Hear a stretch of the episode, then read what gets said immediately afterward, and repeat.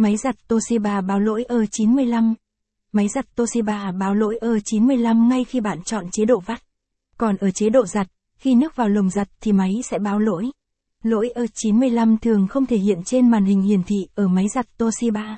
Tuy nhiên, có nhiều máy giặt Toshiba Inverter báo lỗi E chín mươi lăm như D chín không không S V, D chín tám không S V, D một không không không C V. Vậy nguyên nhân khiến máy giặt Toshiba báo lỗi E chín mươi lăm là gì? Cách sửa ra sao? Hãy cùng Điện Lạnh Thịnh An tìm hiểu nhé! Nguyên nhân máy giặt Toshiba báo lỗi E chín mươi lăm. Do hỏng phao áp suất. Do đường nguồn từ bót mạch tới phao bị đứt. Do bót mạch bị hỏng. Cách sửa máy giặt Toshiba báo lỗi E chín mươi lăm. Với tất cả các nguyên nhân trên, nếu bạn không phải là thợ điện hoặc thợ sửa máy giặt tại Hà Nội thì bạn cần phải gọi người có chuyên môn tới sửa.